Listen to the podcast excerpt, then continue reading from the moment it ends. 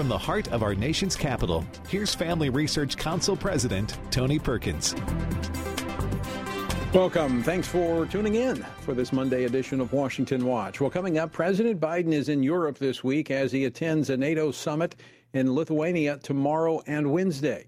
Now, President Biden says his goal is to strengthen NATO. What I'm trying to, quite frankly, put together is a, a little bit of a consortium here where we're strengthening NATO in terms of the military capacity of both Greece as well as Turkey and allow Sweden to come in. But it's a, it's a game, it's, it's in play. It's not done.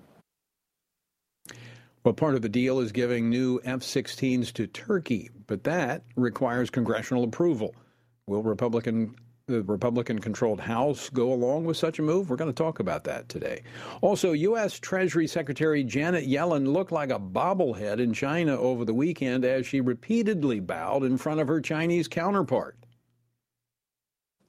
An objective of my trip was to explain that national security is something that we can't compromise about and we will protect. And we will do so even if it harms our own narrow economic interests. Now, is the Treasury Secretary the best the administration can do when it comes to national security? We're going to talk about that with Texas Congressman Keith Self, who just returned from Taiwan. President Biden has nominated a replacement for the chairman of the Joint Chiefs, Mark Milley, whose term is expiring in September.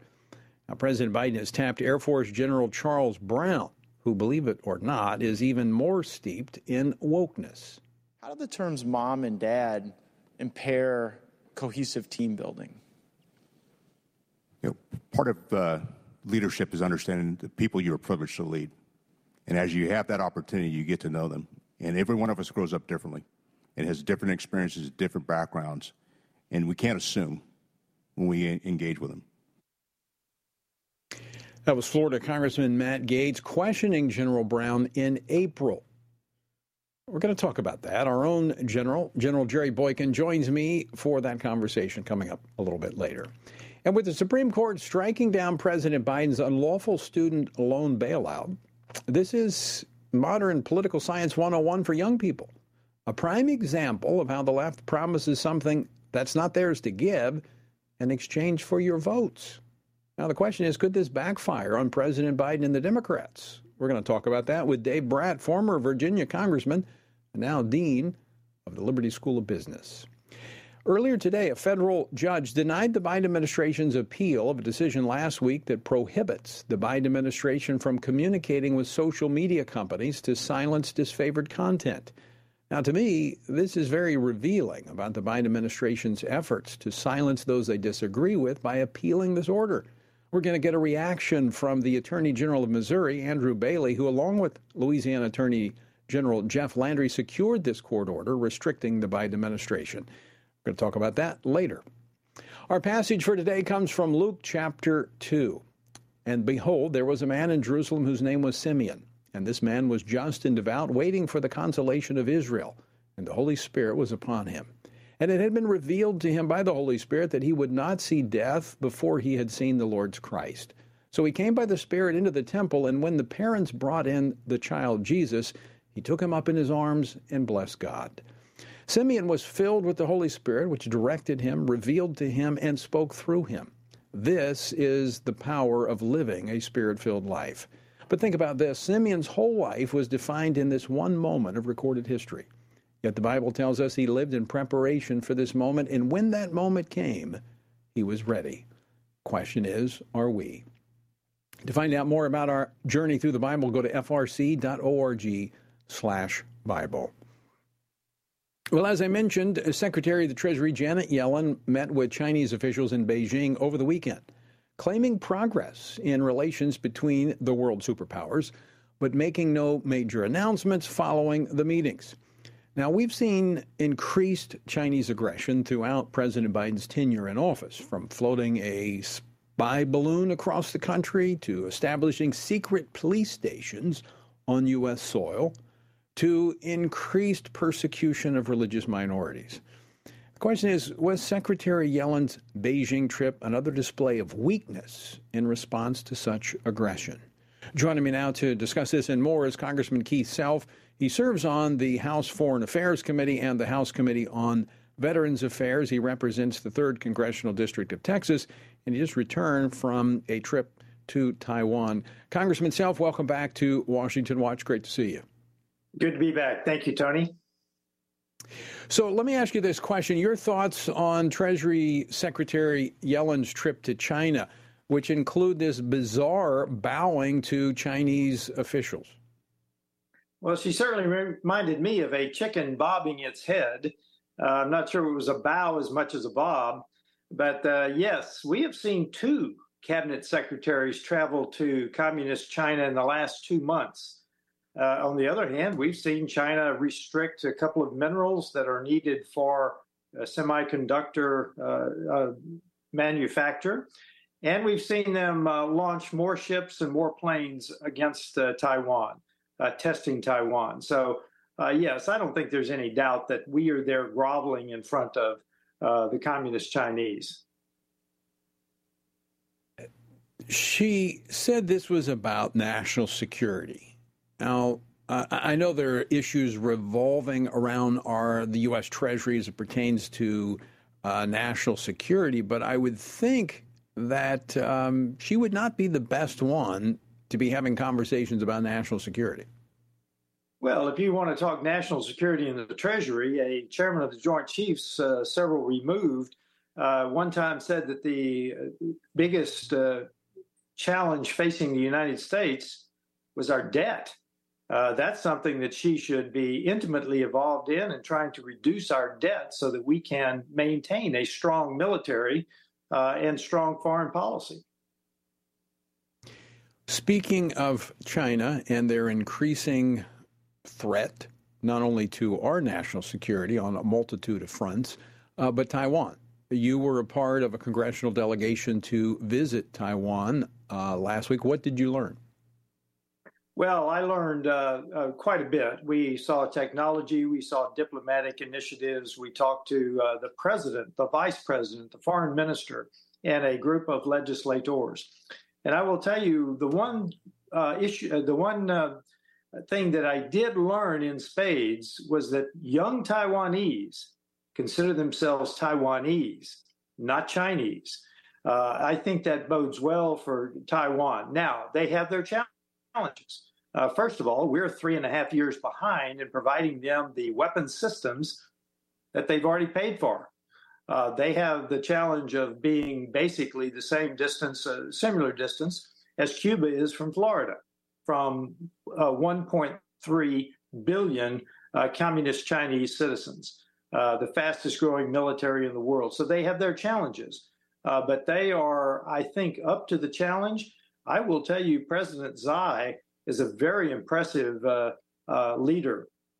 She may be the next Iron Lady of Asia, following Maggie Thatcher in the UK and Golda Meir in Israel, of course. Let me go back to something you said, Congressman Self, about uh, they have paid for the, this uh, the, these weapons, the armament. What's the problem there with them actually having taking possession?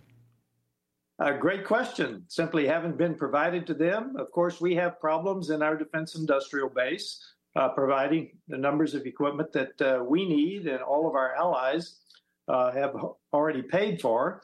Uh, lots going to Ukraine, of course. Uh, so it's simply a matter of we have not provided the weapon systems that they have have paid for. And I think that's an issue that the Foreign Affairs Committee is looking at in some detail uh, because that is something that we could try to ameliorate to fix quickly, and I think that we probably should. Uh, it all depends on your timeline of when China will be capable of uh, invading Taiwan uh, should they make that final effort, and we cannot deter them. Well, could that not accelerate such a decision if the Taiwanese are not able to adequately protect themselves or defend themselves? Well, I will tell you, the, the president didn't say it outright, but she strongly suggested that their new strategy of a interior homeland defense on the island, rather than defeating the invasion force in the strait, uh, may stem from our inability to provide them those weapon systems. Again, she strongly suggested that the two were tied together. So if they're falling back into a deeper defense on the island itself, as opposed to uh, attriting the attacking force, uh, that that uh, may play a part in their strategic thinking and their strategic defense, defense planning. What was your sense in your meetings and conversations in terms of their confidence that America is and will be there to stand with them? I think that they're confident uh, because it is a bipartisan uh, effort in Congress to support uh, Taiwan. Uh, so I think they're fairly confident. Uh, but of course, as we know, the executive branch uh, is the one that executes war wartime activities. And this this administration has showed its weakness since the disastrous withdrawal from Afghanistan. so I have talked to at least one or uh, senior member in Congress that says he believes that uh, Communist China may make this effort during the Biden administration, uh, knowing the weakness of this administration is something we need to at least uh, plan for, be prepared for, uh, at least strategize about. Uh, Congressman Self, this may sound like an elementary question, but I, I want to give our, our, our viewers and listeners the benefit of, of your response to this from a standpoint of a nation that, you know, you mentioned Afghanistan, 20 years, uh, the United States directly involved. Now we've got Ukraine. Uh, that we've not had uh, direct involvement, but indirectly sending lots of uh, material to that country. The concern what threat does China's intimidation and potential invasion of Taiwan mean to America? Well, when you look at 92% of all advanced microchips are produced in Taiwan, that's not just a threat to America, that's a threat to the entire world. And as I said before, just before uh, Yellen's visit to Communist China, Communist China restricted the export of germanium and gallium. Those are two minerals that are very, instruct, uh, very instrumental in the manufacture of semiconductors. Uh, so they have a strong hand to play. And uh, but that is the threat to the U.S. and the world. Ninety-two percent. Think about that. That is a near monopoly, near absolute monopoly on all of the chips that run all of the things that we uh, use chips in. For instance, a low-end car has 300 chips in it. A high-end car might have 500 chips in it. So this is a real threat. Could it also bolster not only communist China if they're able to roll into Taiwan without the U.S. being there to stand with their ally, uh, bolster other tyrants uh, around the world and, and make the, the world even a, a, a greater, uh, bring about greater instability than we already have? We see that around the world today. Uh, the weakness in the Biden administration is well known. Uh, this is simply another a demonstration of it. Uh, Yellen bowing before uh, the communist Chinese, it's simply uh, another indication of it. So we see it around the world already. Everyone tests yeah. the Biden administration. Uh, as we've said before on this program, Putin started moving troops toward Ukraine within weeks of the uh, withdrawal from Afghanistan. So it, it's it's a real problem around the world. All right, Congressman, thanks for joining us. Folks, stick with us. General Boykin joins us next. Don't go away. Today, more than ever, men need a reminder of what biblical manhood looks like and to understand God's good design for them to serve as provider, instructor, battle buddy, defender, and chaplain. They need a battle plan to truly live out their role. Family Research Council's Lieutenant General Jerry Boykin and Dr. Kenyn Cureton's book, Strong and Courageous, a sequel to Man to Man, offers this battle plan so that men can pursue their God given responsibility in a culture quickly turning away from God's design. The authors unpack the Old Testament book of Joshua as the focus of their study, asking readers to look to his leadership to help consider and apply the key principles of biblical manhood. It's time for men to accept their role in the family and community and truly embrace their God given purpose. To order your copy of Strong and Courageous, A Call to Biblical Manhood, go to frc.org slash strong and courageous. Again, that's frc.org slash strong and courageous. Christians must be sure to faithfully think about the issues that have taken our culture and many of our churches by storm from a biblical perspective. Family Research Council's David Closson, along with co authors Denny Burk and Colin Smothers, released a new book, Male and Female He Created Them, a study on gender, sexuality, and marriage to help Christians better grasp the Bible's teaching about these issues. This study presents a biblical view of homosexuality, transgenderism, and marriage. With this new resource, readers will be given guidance on specific questions related to preferred pronouns, identity, intersex conditions, and other matters that our churches must be discipling their members to respond to with love and biblical conviction. As part of the study, readers have access to supplemental videos by Dr. Albert Mohler, Dr. Heath Lambert, Reverend H.B. Charles, Dr. Christopher Yuan, Dr. Rosaria Butterfield, and others that expand and elaborate the themes of each chapter. To purchase a copy, go to hecreatedthem.org. Today, we find that global persecutions of Christians is growing more menacing every year. Family Research Council's Lela Gilbert, Arielle Del Turco, and Lieutenant General Jerry Boykin's book, Heroic Faith, shares personal stories from those who have endured religious persecution and gives a close look at the dire situations Christians often face due to dangerous and sometimes deadly opposition to their faith. The book's true stories of persistence and faithfulness amidst crisis offer inspiration and hope. Heroic Faith also provides insights into the ideologies driving the hostility and persecution, what steps the U.S. government might take to help, and how readers can best respond to the struggles of the faithful. It is critical for us to learn from our brothers and sisters who are suffering deeply and to do whatever we can to help. You can get your copy of Heroic Faith wherever books are sold or by going to frc.org slash heroic faith.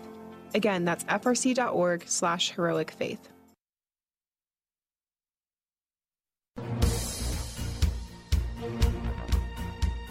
Welcome back to Washington Watch. Good to have you with us on this Monday.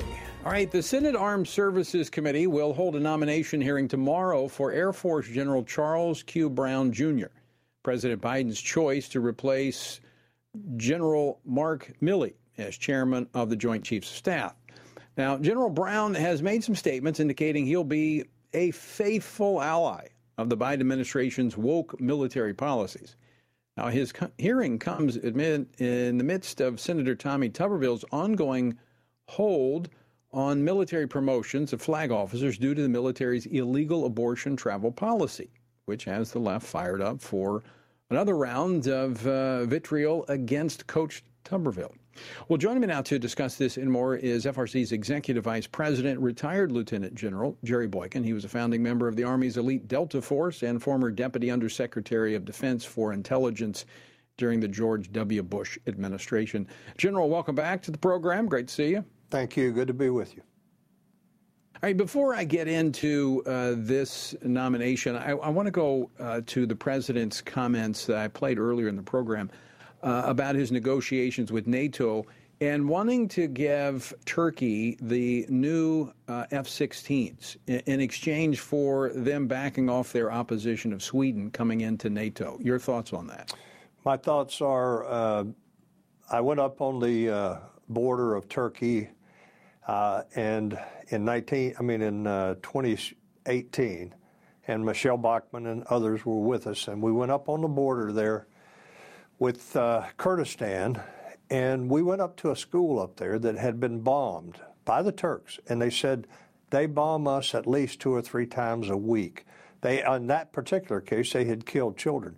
And if you ask anybody in there that knows what's going on, they will tell you that the Turks are routinely bombing across the border into uh, the what we would consider to be sovereign territory there in Iraq which uh, a portion of which is uh, Kurdistan. And uh, they, as far as I'm concerned, it's a mistake to give them this. In fact, I'm I'm surprised that uh, Turkey has been able to stay in uh, in NATO. And you you and I were over in that part of the world when we got a very clear message from one of the world leaders over there about what Erdogan was. And uh, I think that I have incredible reservations against giving Turkey something that they can kill more Kurds with. Yeah, I, am actually surprised they're still in NATO as well. And, and I think there's some security complications here because they're, if I'm not mistaken, they were either trying to get or acquired Russian air defense uh, technology, which right. would seem to be incompatible with getting U.S. aircraft. Yeah. Listen, we got to we have to look at it realistically. The reason Turkey is not in the uh, U, uh, EU is because of uh, Germany, quite frankly. And I, and years ago, uh, I talked to someone out of their uh, parliament uh, there, and and they were very clear that they do not want to let Turkey in because of the Gastarbeiters, which are foreign workers which came in and started in uh, World War One when all the Turks came into Turkey. And now what they're afraid of is that uh, if they open it up to them, then where you have no borders, you have no borders in terms of uh, immigration, and they will be able to let people in to their country. And once they get into their country, they will be able to go into other countries without having to have a visa or anything like that.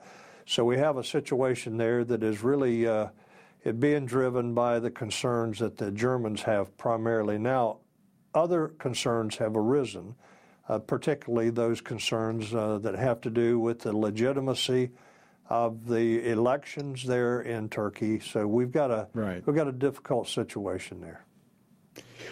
Well, let's uh, let's move on. I want I want to get to uh, the president's nominee for the chairman of the Joint Chiefs, Air Force General Charles Q. Brown Jr. Um, as I look, and I played a clip at the top of the program. In fact, I, I want to play this clip again because I think it's very instructive in terms of the the wokeness of uh, this nominee. Let's play play clip number seven. How do the terms mom and dad impair cohesive team building? You know, part of uh, leadership is understanding the people you are privileged to lead. And as you have that opportunity, you get to know them. And every one of us grows up differently and has different experiences, different backgrounds. And we can't assume when we engage with them. You buy that? No. Tony, uh, let me just say this. Our military is in a very difficult situation right now. Not only the recruiting and the retention as a result of uh, our our youth not being fit for service, but these this this uh, period of time between uh, actually it, it started in the Obama period when we've started this woke stuff, and we're wasting time, and we are quite frankly, we have people that are not ready to fight, even though they're in the military, because they've lost a lot of their opportunities to train and be ready. We need a commander. Uh, we need a chairman of the Joint Chiefs that understands the situation that we're in and is willing to go all out with a laser focus on military readiness, and that means training our people to go to war. Can Brown do that? not by what I see, Tony. As I read through everything about him and talked to people, I talked to a number of people today, just uh, hearing what they. Th- these were people that uh, knew him, uh, not well in many cases, but uh, they knew him, and, uh, and and there was not any notion that he was going to be the savior of our military, that he was going to be able to get them back on the right track. They see him as being a one-track soldier a one track mind, and that is the woke agenda of this administration, and that's exactly why he is he's there. Now, what does that mean to uh, the people in the Senate? Uh, look, the Republicans are outnumbered, so this guy is probably going to be the next chairman of the Joint Chiefs. But uh, I will tell you that uh, 2004 cannot come quickly enough. And our hopes of being able to get a real commander in chief there that cares about these uh, soldiers, sailors, airmen, and Marine, but also understands that it's immoral for him to let them go to war and uh, and not have the benefit of all the training available for them to get ready for that. And it and all you have to do is go back to 2016, January 2016, when those two patrol boats were taken off the coast of Iran and right. uh, that was the most humiliating thing that I have seen in 36 years in the military. That's, that's what happens when you focus ready. on all this. That's yeah. right. General, I got to leave it there. I'm sure we'll talk more about it in the days ahead. Thanks for joining us. All right, folks, stick around. More to come. Men are constantly told that there is no place for their thoughts and concerns about abortion. However, this attitude ignores the fact that both women and men are deeply and personally affected by abortion. Furthermore, one does not have to be a woman to know that abortion ends the life of an innocent, unborn child. Every man has a role to play in protecting unborn lives and supporting the mothers in their families and greater community, which is why FRC's Center for Human Dignity has released a resource titled A Man's Guide to Standing for Life. This resource was created to help men positively address the topic of life. This guide will equip men with phrases to utilize or avoid, as well as practical tips for helping to protect life and the expectant mother or unborn child he knows every man has the opportunity to be an unborn baby's hero by stepping in to support a mother and speaking up for her child's life. Get this free guide at frc.org slash prolifemen to learn more about the important role men play in protecting unborn lives. Have you seen the Now We Live series? It is a six week worldview Bible study created in partnership with Family Research Council and Summit Ministries. This video series was put together to help Christians propel faith into action. It offers six free videos to prompt rich discussions about some of life's most foundational questions among churches, small groups, and families. Each video is led by well known Christian voices and addresses questions regarding worldview, Jesus, truth, identity, and society. It's so important for Christians to both know the truth and to live in a way that is compatible with the truth. Being grounded in what is true and living out God's grace allows a believer's faith to truly transform one's own life and ultimately help transform a broken world. Equip yourself and other Christians to learn more about what it means to truly hold a biblical worldview. Access this important series by going to frc.org/worldview. Again, go to frc.org/worldview.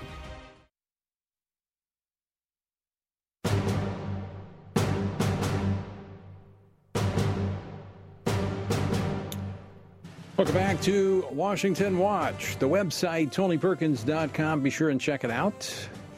All right, in, a, in an opinion written by Chief Justice Roberts, the Supreme Court struck down President Biden's student loan bailout plan. Now, this is essentially, he essentially said that Congress had not given them the authority, therefore it was unlawful. Now, question is could this be a lesson in the politics of the left for those who were banking on the Biden administration bailing them out? Now, keep in mind that this was announced right before the midterm election. I mean, this is kind of, you know, this is what the left does. They uh, they essentially buy votes with your money. Question is, could this backfire on them? Joining me now to discuss this is Dr. Dave Brat. He's former congressman from Virginia and now the dean of the School of Business at Liberty University. Dr. Brat, welcome back to Washington Watch. Hey, Tony, great to be on with you. Thank you. All right, so let's just uh, let's dive into this. The uh, the Supreme Court, in an opinion written by the Chief Justice, essentially said the, uh, the, the administration did not have the authority to do this, and so all of those who were waiting for the big government bailout, who had traded their votes for a political promise, well, guess what? They're going to have to start paying those bills. Yeah, that's right. And uh, you know, the article uh, in, in, the the piece you shared uh, is really incredible. There are so many falsehoods. Right? Biden is a smart guy. He's got a very smart team around him. They know the the Constitution of the Supreme Court. They know what that decision is going to be.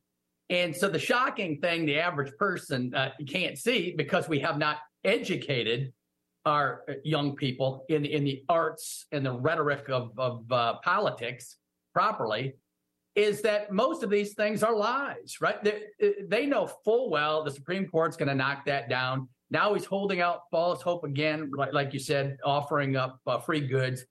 And, but the but the most brutal uh, lies, you know, they're not mistruths, they're not misstatements, they're total falsehoods, is implying that the Republican Party is still in charge of the economics. Uh, the opposite right now is true. The, the, the left is blessed with an abundance of riches now that has made them the new capitalist class, right? And so the Marxists, the thesis that, you know, the workers are going to rise up against the capitalists, uh, that thing's not so hot anymore. They own, metaphorically, but they control through ESG and other mechanisms. The left owns the Fortune 500 right now. They own all the big tech firms. They own all the major communication platforms. They own K to 12. They own every major city in the United States. They own it. They're responsible for the outcomes. And so when they say that the Republicans in the Supreme Court, you know, favoring the billionaires, boy, I wish I had a few billionaires in my class when I was running. And so, yeah, it, it's not just offering up stuff before elections. Everybody knows that. Uh, uh the left, I think, is in, and in the inner cities and our Hispanic brothers and sisters in the church are seeing through this smokescreen, and there's a new uh, revitalization of a populist middle based on middle class and wanting to work hard and follow the American virtues. And uh, so I, I think a, a, bigger and bigger group is starting to see through that uh, the scam of promising goodies uh, for votes. We actually saw that in the midterm election with more and more of the minority vote from the Hispanic community and the African American community, larger percentages going to Republican candidates. Yeah. The question is, could this this have the same effect upon that uh, younger demographic that has always been kind of golden ground for the for the left, although they don't turn out in high numbers, but they've often counted on them to make the difference. But you know, this promising but not delivering this is, uh, you know, politics 101, a, a real lesson yeah. for those yeah. who listen to the promises of the left. Yeah, you're right. They, they've been doing it a long time. Uh, they're very good at it. And, uh, you know, I, I, hate to go at my own team, uh, but it will only be successful as long as our team never grabs the microphone and explains these things, right? They, I found I, I was an economist for 20 years. As a, Eric Hanushek is the best guy on uh, economics of education in the world. He, he had the, the, the, smartest guys give the simplest charts, right? For 50 years, educational spending's gone like that. And test, NAEP test scores have gone like this. They're flatter than a pancake. So spending's gone through the roof. It's up to, you know, 16,000 plus per kid right now. And the kids can't read at the uh, fourth grade level. They can't do math at the eighth grade level. There's only one other thing that goes up with that spending. And guess what that is? You know, the number of administrators that work for the deep for the administrative state. And there you know and and so it, they built up a, a gigantic uh, political uh, mechanism. The latest jobs report by the way the, the biggest sector of job growth was the government. So it uh, there's just too much information right? If if our team can't win with that with that abundance of information uh, we don't deserve to win but you're not hearing anything. So come on come on let's go and these views are my own. The, the whole views are just just my own. Well, the, the, the hope is what you said that that working class, that middle, the uh, the, the, majority who who understand the work is not just about a paycheck. Uh, right. But going back to even the Puritan work ethic, where yes. it's a part of our extension of our worship of God, yep. we want to do it and and we want to be treated fairly. And the, yeah. the policies of these two parties could not be more stark. Dr. Brat, out of time. Thanks for talking to us. Always great to see you. Love it. God bless you, Tony. Keep doing what you're doing. All right. Stick with us, folks. We're back with more Washington Watch after this.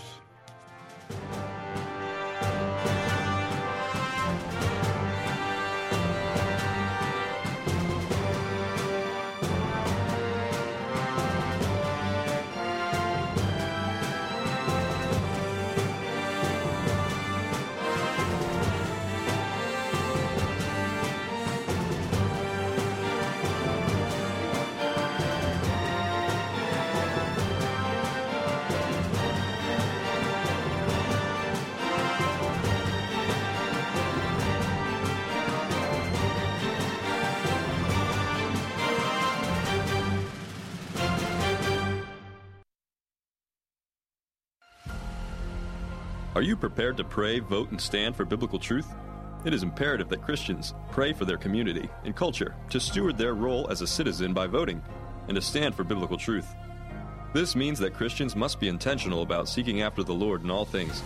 You can join Family Research Council and FRC Action President Tony Perkins in this mission as he hosts the Pray, Vote, Stand broadcast to inspire brothers and sisters in Christ to turn their attention to the Lord first and in every compartment of their lives. Tony is joined by experts, elected leaders, and Christian leaders for this weekly half hour program to help you see through the fog created by the biased mainstream media. Watch the Pray Vote Stand weekly broadcasts and commit to pray for our nation, to stand for truth, and to seek the Lord first. Just go to prayvotestand.org. Again, that's prayvotestand.org.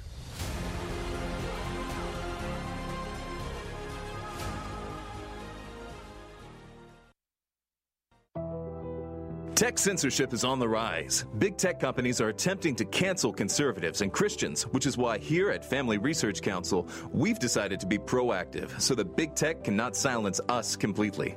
FRC has a text subscription platform to be sure we can continue to keep you in the loop. That way, you can still find updates on faith, family, and freedom. You can get FRC's content straight to your phone. Just sign up for our text alerts by texting STAND to 67742. Again, you simply text STAND to 67742, and FRC will send you special alerts on the issues that matter to you. By subscribing, you'll also be one of the first to know about our upcoming events and programs. All of this info is yours with just a simple text. You'll have access to content that will help you continue to stand for faith, family, and freedom, and you'll know about opportunities to connect with like minded community. Just text STAND to 67742 and be the most informed person you know. Finding a quality news source today in this media saturated world can be incredibly difficult. It is important to stay informed on what is going on in the world, but you need a news source you can trust. That is why Family Research Council created the Washington Stand, an online news platform with a mission to provide readers with free, factual news stories and commentaries, all from a biblical worldview.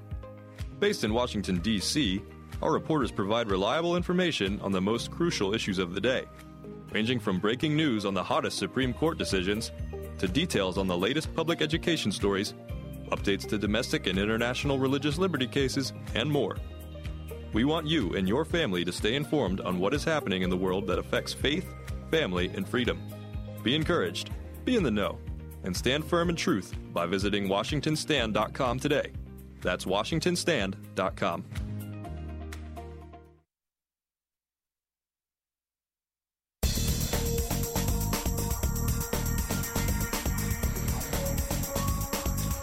Welcome back to Washington Watch. Good to have you with us on this uh, Monday. Mark your calendar, September the 15th through the 17th, the Pray Vote Stand Summit in Washington, D.C. You can be a part of it. We'll have uh, many of the Republican hopefuls, including uh, Donald Trump and Ron DeSantis, Governor DeSantis. They'll be there. They've already confirmed. And we've got others confirming by the day. Check it out, prayvotestand.org go ahead and make your plans to join us. That's September 15th through the 17th. And by the way, be sure and tune in tomorrow. We'll have Tennessee Senator Marsha Blackburn talking about China. We'll have uh, Oklahoma Governor uh, Stitt will be on with us uh, tomorrow, and uh, Tennessee Congressman Tim Burchett will be joining us to talk about UFOs. You want to miss that conversation.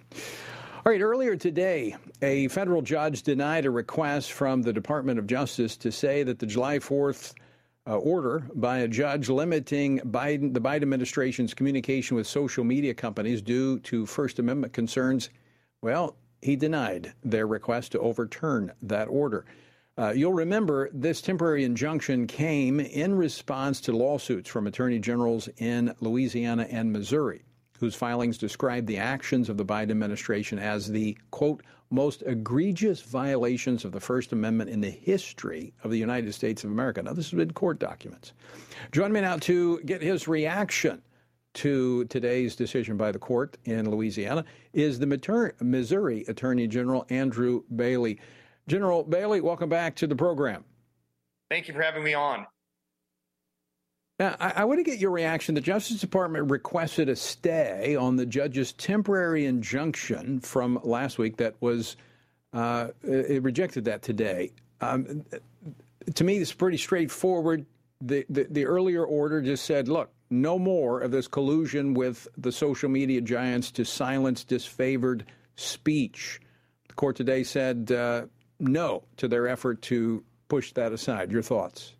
Yeah, one wonders why the Biden administration is trying to appeal the court order. The court order merely says that the Biden administration can't violate the Constitution. It's a 155 page order, but most of the, those uh, are just documenting the instances in which the, the Biden administration appears to have violated the First Amendment in the past. And so all the judge said is, hey, we're going to start to erect this wall of separation between tech and state, and you can't violate the the, the uh, constitutional right to free speech in the future. Why would they appeal that? And so then they they file this notice of appeal, say that they're going to suffer irreparable harm to the national security apparatus if they don't get a stay of the district court order. And the district court today evaluates it and says, "Well, look, DOJ, you haven't put on any evidence or shown me anything that would that would demonstrate that lawful behaviors are curtailed under this order. All we're saying is you can't violate the Constitution."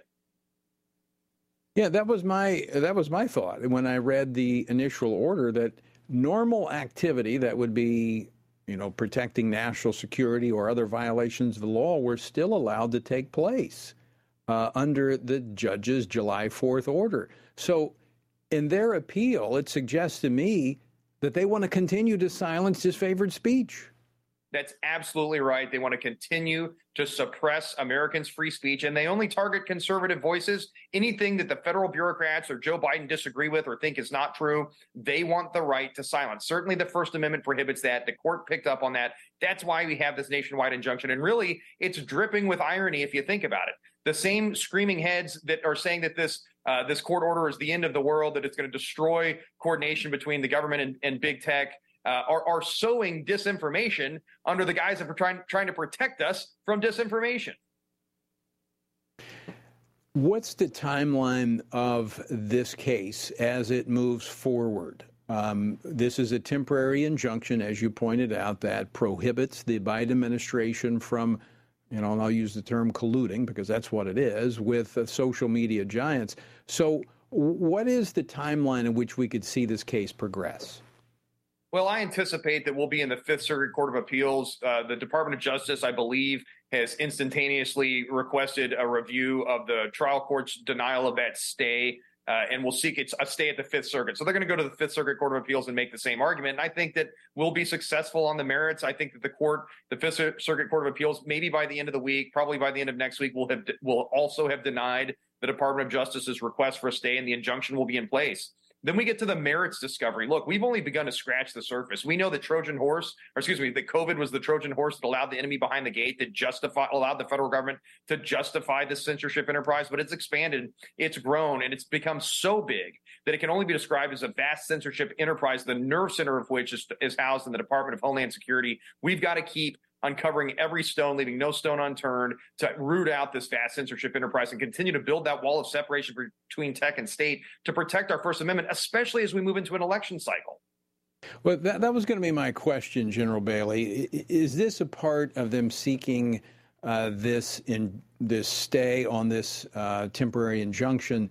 Is they're afraid this could go into the next election and they want the ability to continue to suppress the speech of Americans, conservatives?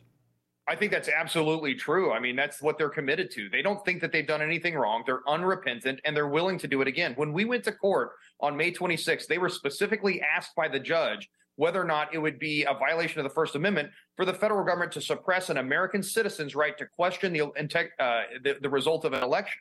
And the Department of Justice said, well, it depends. They're unwilling to commit to protecting core political speech. That's why the court order is so important.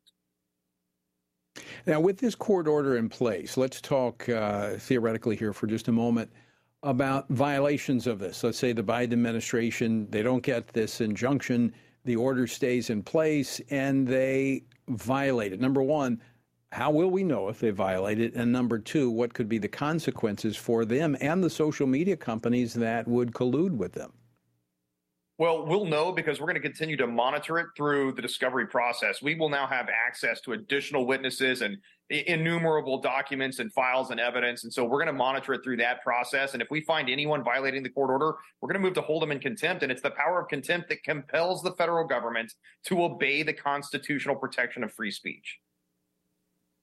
Can a hotline be set up for those within the social media world to uh, to offer tips if, in fact, uh, the Biden administration begins to lean on them again? Yeah, absolutely. I mean, we need again. We're going to continue to erect this wall of separation between tech and state, and we're going to need everybody's help in identifying where that censorship is occurring to stay on top of. We've got to remain vigilant and, and protect the free, fair, and open marketplace of ideas, especially as we move into an election cycle. And we'll use every tool at our disposal to accomplish that. Long term, Congress probably needs to appoint an inspector general to monitor compliance with the court order. This is a lawsuit that's going to end up in the United States Supreme Court. It's the most important First Amendment lawsuit in a generation. We've uncovered the worst First Amendment violations in this nation's history. And again, we've only begun to scratch the surface. If we want to preserve our legacy of freedom given to us by God and enshrined in the Constitution by our founding fathers and handed down to us as a legacy of freedom, we've got to stay on top of this. So you you do believe that we've talked about this before, and you've said before you think this is going to end up before the United States Supreme Court. And of course, they issue opinions only once a year in uh, June, pretty much of every year. Just uh, is this something you think they might pick up for next year, or is this something that will be post-election before we'll actually have a, uh, a final adjudication on it? Well, I think final adjudication is going to take a year or two to, to get there. I mean, like I said, we've only scratched the surface. We need to get into the merits of the case. Now, if the Fifth Circuit uh, denies the, the, the, trial court's injunction or you know overturns the trial court injunction or stays the trial court injunction or or does something else certainly we would seek uh, relief in the united states supreme court and, and i assume that the department of justice would as well. So there may be preliminary matters that are going to get to the united states supreme court but the the heart of the case uh, the merits of the case and again rooting out the vast censorship enterprise is going to take time take effort and take vigilance on, on behalf of louisiana uh, missouri and certainly the private plaintiffs as well so, this going back again to this order that was in place, this is critical then because this is basically going to be the policy that's in place going into this election cycle and through this election cycle. So, this is the one element that can essentially tie the hands of the left that ha- that we know. As you said, this is not speculation. You have the evidence that they manipulated the uh,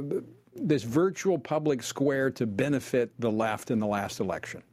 That's absolutely right. And it's not just that we possess this quantum of evidence. We put on that evidence in court and convinced a judge that we're likely to succeed on the merits of our claim. He said there's likely a vast censorship enterprise, eh, the nerve center of which is in the Department of Homeland Security, and that uh, you know in court when the when uh, the judge looked at the Department of Justice and said, "Well, give me one example of when you've ever silenced uh, censored speech uh, that wasn't conservative speech. The Department of Justice struggled to come up with an example. The only example they gave was one Democrat who disagreed with Joe Biden. So it clearly is being weaponized to silence dissent, which is the very purpose of the First Amendment. So, General Bailey, as this process goes on, and you'll be making uh, more presentations to the court, you'll be doing more discovery. Will the public have the benefit of knowing more of what was going on behind the scenes in this process? Absolutely. We're committed to transparency. Certainly, we've released as much information uh, as we've been allowed to by the court within the confines of due process and due diligence. And we're committed to the, to the public understanding what went on here so we can prevent it from ever happening in the future.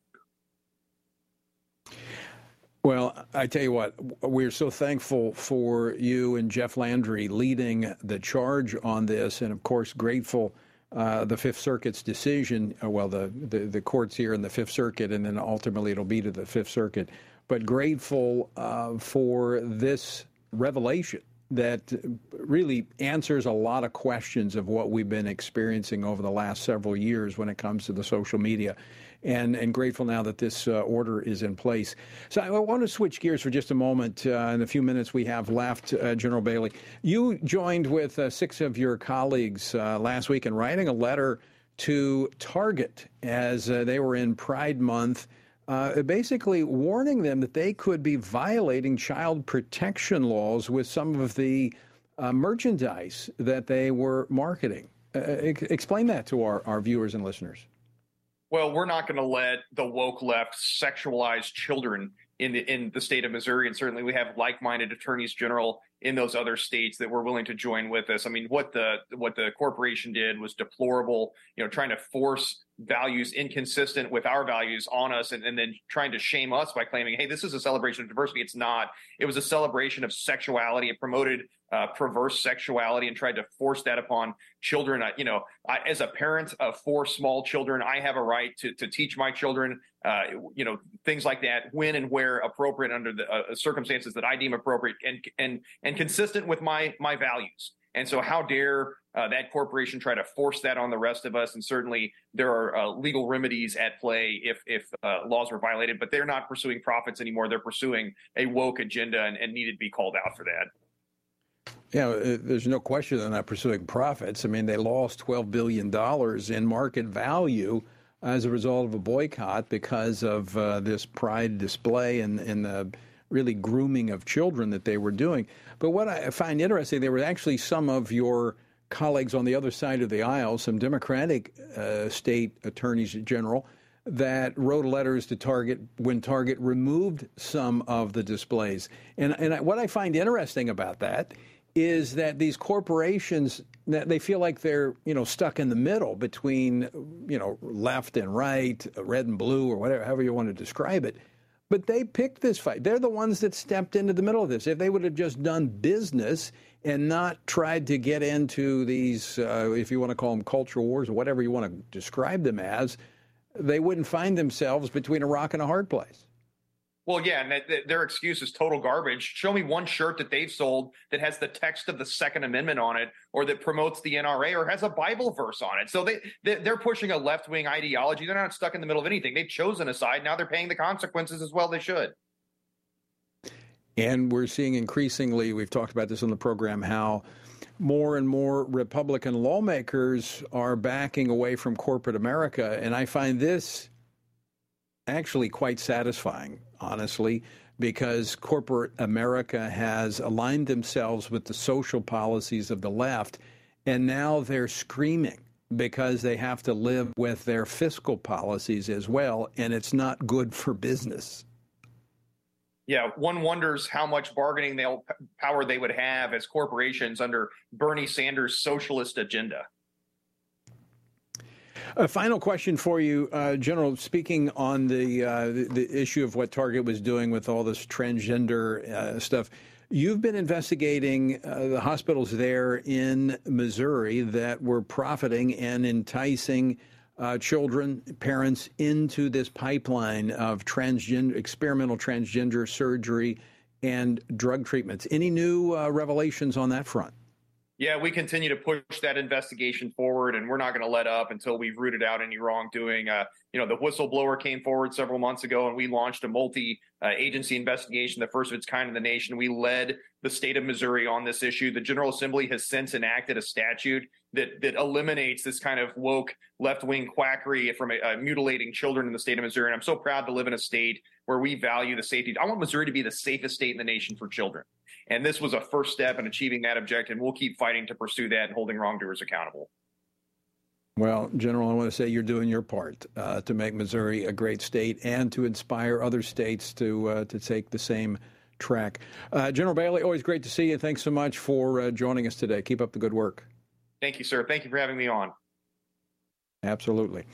All right, General Andrew Bailey of Missouri, Attorney General there. Um, good news. Um, and, and, and of course, we're going to continue to have him on every time we get more information about the disclosures between the Biden administration and their collusion with uh, social media companies. This is extremely important that this goes forward. All right, folks, again, make sure you make plans now to join us for our Pray Vote Stand Summit September 15th through the 17th for a great, great weekend. All right, until next time, I leave you with the encouraging words the Apostle Paul found in Ephesians 6, where he says, When you've done everything you can do, when you've prayed, when you've prepared, and when you have taken your stand, by all means, keep standing.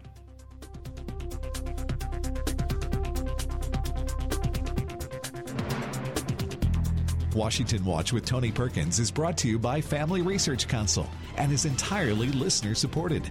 Portions of the show discussing candidates are brought to you by Family Research Council Action. For more information on anything you've heard today, or to find out how you can partner with us in our ongoing efforts to promote faith, family, and freedom, visit TonyPerkins.com.